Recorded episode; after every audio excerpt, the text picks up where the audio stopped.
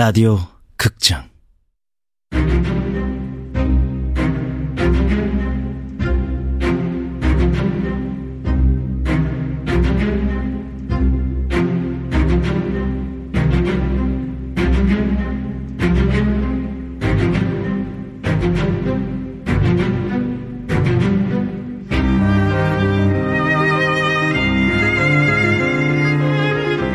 선량한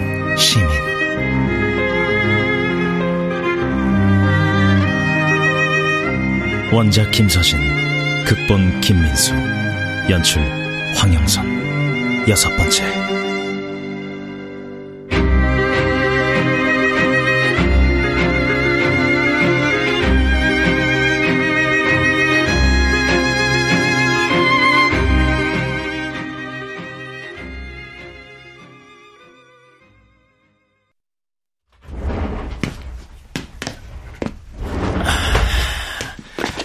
이은주, 당신 참 재밌는 여자란 말이야.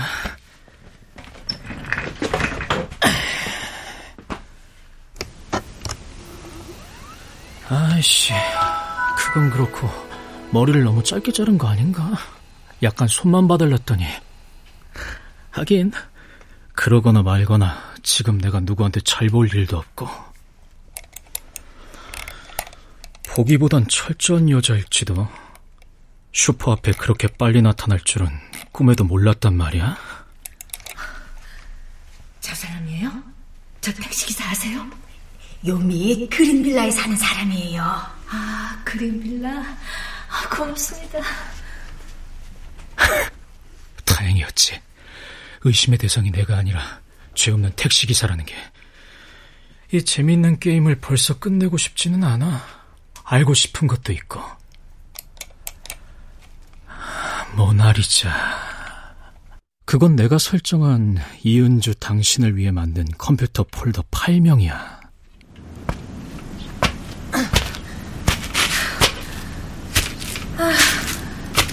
좀 쉬었더니 고작이 비가 오르는데도 숨이 차네. 뒷산에 운동하러 가고 다음에 봐요.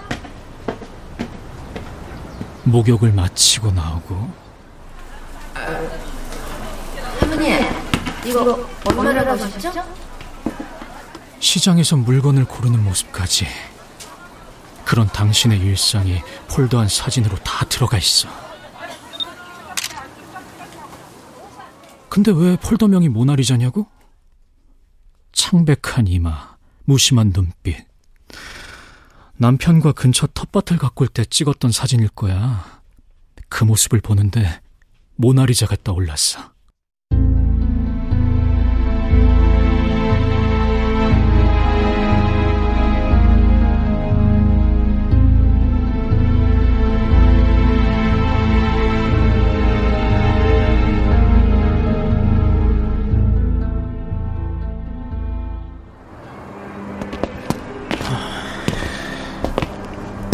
에이, 근데 말씀하세요. 뭐 하시는 분이세요? 갑자기 그건 왜 물으시죠? 아니 여기 근처 공장에서 일하는 것 같지는 않고 어? 거기 대부분 외국인 노동자들이거든. 아, 그렇다면 이 동네에 그것도 젊은 사람이 들어와 살 일이 없거든요. 방값이 싸잖아요. 거기다 집주인과 일체 왕래 없이 살 수 있다는 것도 마음에 들고. 딱 하나, 근처에 교회가 있다는 건 마음에 안 드네요.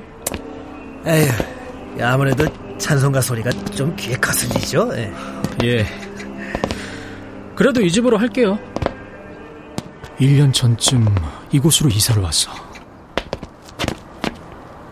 이, 아유, 맙소사 그렇게 좋은 대학을 나와놓고. 학점 관리를 개떡으로 했거든요. 아이 아무리 그래도. 대학 졸업할 쯤 소설을 쓰겠다고 결심했어요. 에이, 그래도 판검사가 더 멋들어지는데 아버지 어머니도 그걸 원하시지 않나? 대학을 진학할 당시 아버지는 대단히 좋지 않은 상황이었어. 다니던 학교에서 잘리셨거든.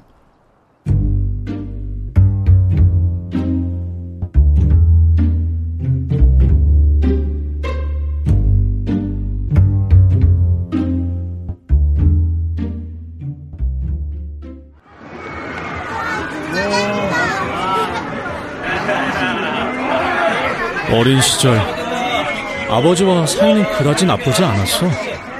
나도 동생도 공부를 꽤 잘했거든. 우동생은 대체로 모범생으로 취급되고 부모는 그런 자식을 자랑스러워 하거든. 창수, 뭐 타고 싶은 놀이기구 없어? 범퍼카! 범퍼카 타고 싶어! 아, 범퍼카는 저쪽에 있으니까 우선 근처에 있는 회전목마부터 타자. 그것도 좋지? 좋아요!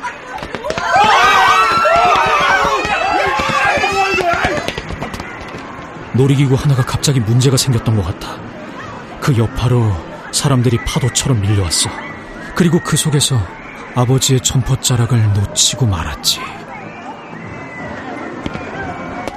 예, 꼬마야. 왜 여기 멀뚱하게 서 있어? 겁먹을 거 없어. 아저씨 옷 봐봐. 경찰이야. 도와줄게. 겁먹은 거 아니에요? 아빠를 기다리는 거지.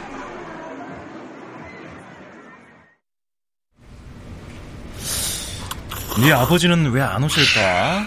이렇게 똘똘한 아이를 두고 어디에 계시는 걸까? 저 세계 수도도 다 외우는데 외워볼까요? 이야, 1학년이 구구단의 세계 수도까지?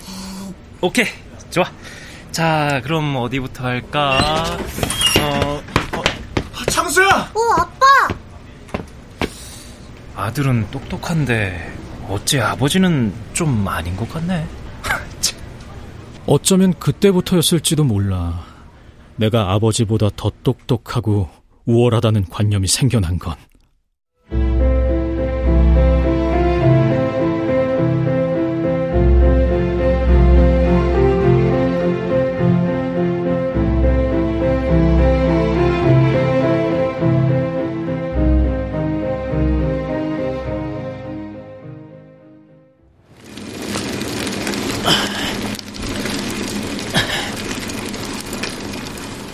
아버지가 근무하는 미션 계열의 고등학교로 입학했어. 교직원 자녀에게는 여러 혜택이 주어진다는 이유였지만 실상은 날 자랑하고 싶었을 거야. 하지만 그건 나에게도 아버지에게도 좋은 선택은 아니었지.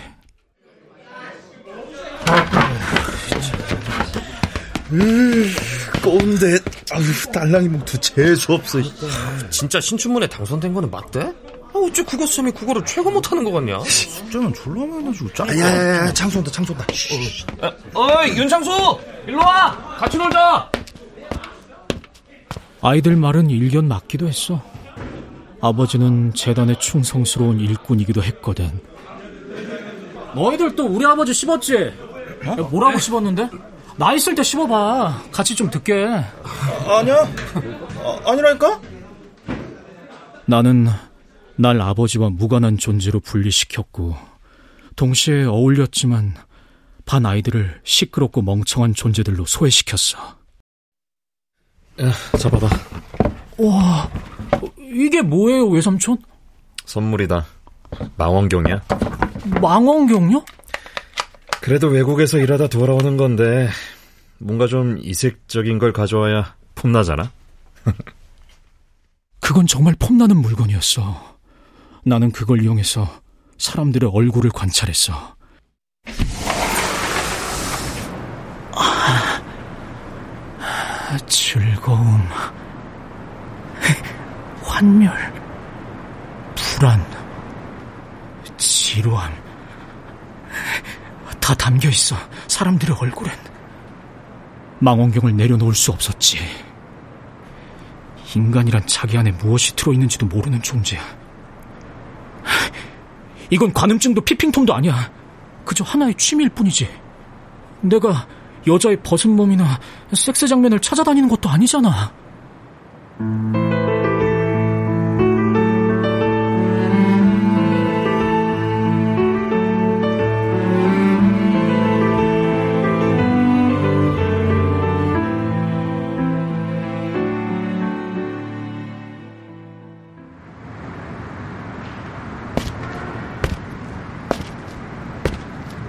만약 과학 선생님이 죽지 않았다면 아버지에 대한 반감과 훔쳐보기 같은 취미는 사춘기 소년이 겪는 통각 의뢰 정도로 마무리되었을지도 몰라. 야 국어 꼰대가 과학 선생님 죽였다는데? 에이, 설마. 진짜야. 지금 경찰서 같아. 그래서 오늘 수업도 그냥 자습이라잖아. 학교를 그만두고 서울의 친척 집으로 갔어. 아니, 갈 수밖에 없었어. 고등학교 때까지는 집에서 학비며 하숙비 명목으로 어머니가 돈을 보내주셨지.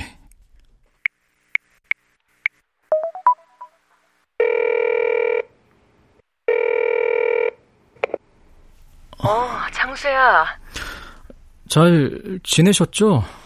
우리야 잘 지내지. 너는 어때? 어, 저도 뭐 괜찮아요. 어머니, 이제부터는 혼자 힘으로 살아볼게요. 그게 갑자기 무슨 말이야? 대학 입학금 도와주셨잖아요.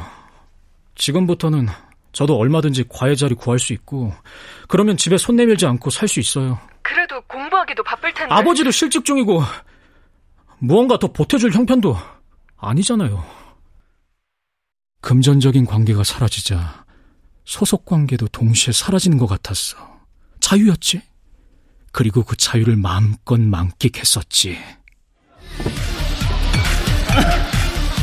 야, 야, 2차 가자, 2차.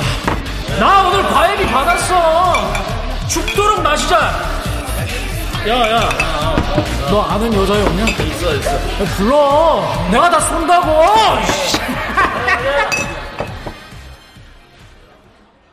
아버지가 즐겨 읽던 전도서에 나오는 구절처럼 돼지가 진흙탕을 찾아가듯 저녁이면 다시 죄를 찾아가는 젊은이가 되어 수많은 여자를 전전했어.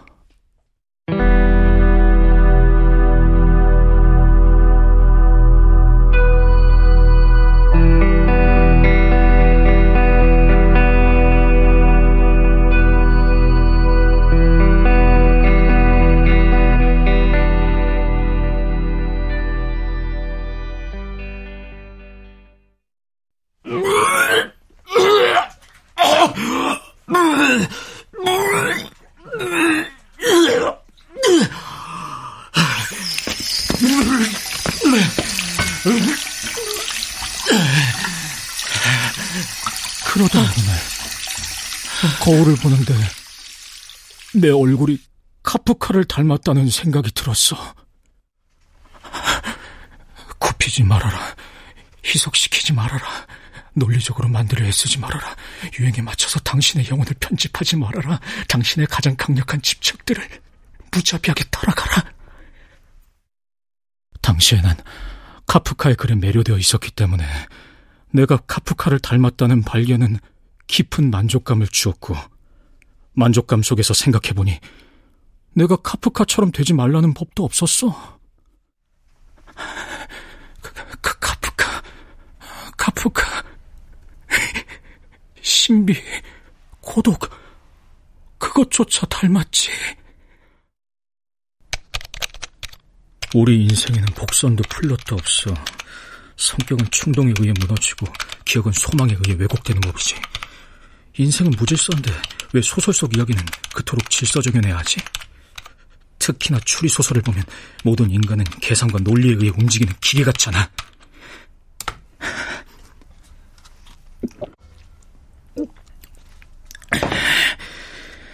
현실의 범행은 너무나 우연적으로 이루어지고 범인은 허술하기 짝이 없고 경찰도 마찬가지야.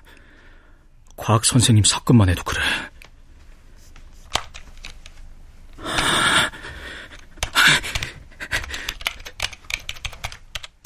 세상을 깜짝 놀라게 할 자신이 있었어. 그러기 위해선 일을 해야 했어. 대학교는 남부럽지 않은 곳 나오셨는데 어째 학점은 남부끄럽네요. 그래도 논술 따위는 어느 학원 강사보다 잘 가르칠 자신이 있는데요. 일주일에 사흘 맞죠? 남은 나흘은 글을 쓸 생각이었어. 모든 건 계획대로였지. 갓 졸업한 젊고 활기찬 날 학생들은 좋아했고 인기도 나쁘지 않았어. 비례해서 급여도 높았고. 개씨! 아니, 모든 건 계획대로 되지 않았어. 소설은 써지지 않았고 정권이 바뀌면서 논술학원 인기는 급속도로 떨어졌지.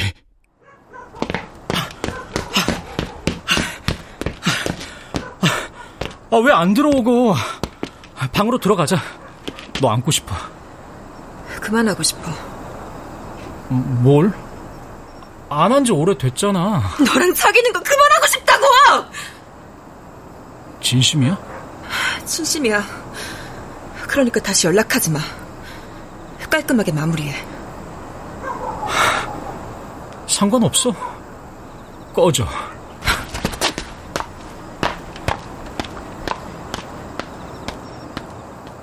허무한 이별이었지. 우린 3년이나 사귀었는데. 아마도 내 미래가 암울해 보였을 거야.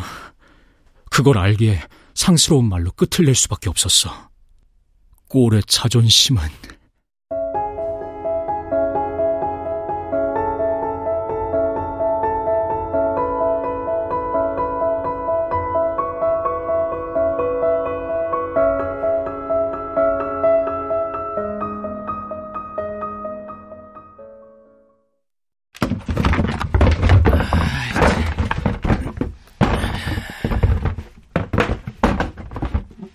그로부터 얼마 후 살던 오피스텔을 나와 이 동네의 옥탑방으로 이사를 했어.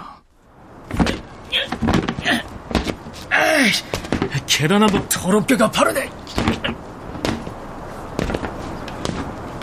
그렇게 말은 했지만 원했던 그대로 번잡하지 않고 심심한 동네라 마음에 들었어. 주말이면 교회 예배를 보러 온 차량과 멈추지 않을 것처럼 흘러나오는 찬송가에 짜증이 나기도 했지만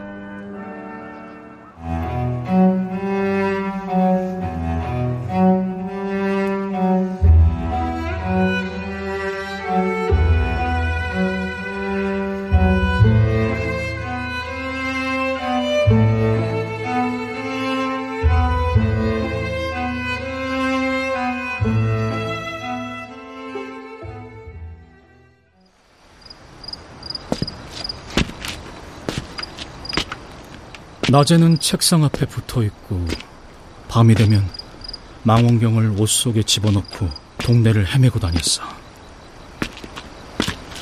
우월감. 일종의 우월감일지요? 타인이 모르는 어떤 비밀을 알고 있다는 희미한 우월감.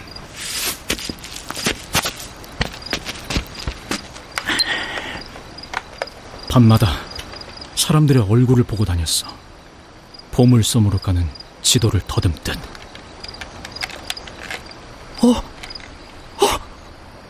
바로 그때 내 앞에 나타났어. 이은주 바로 당신이. 듣고 있어? 당신이 내 앞에 나타났다고!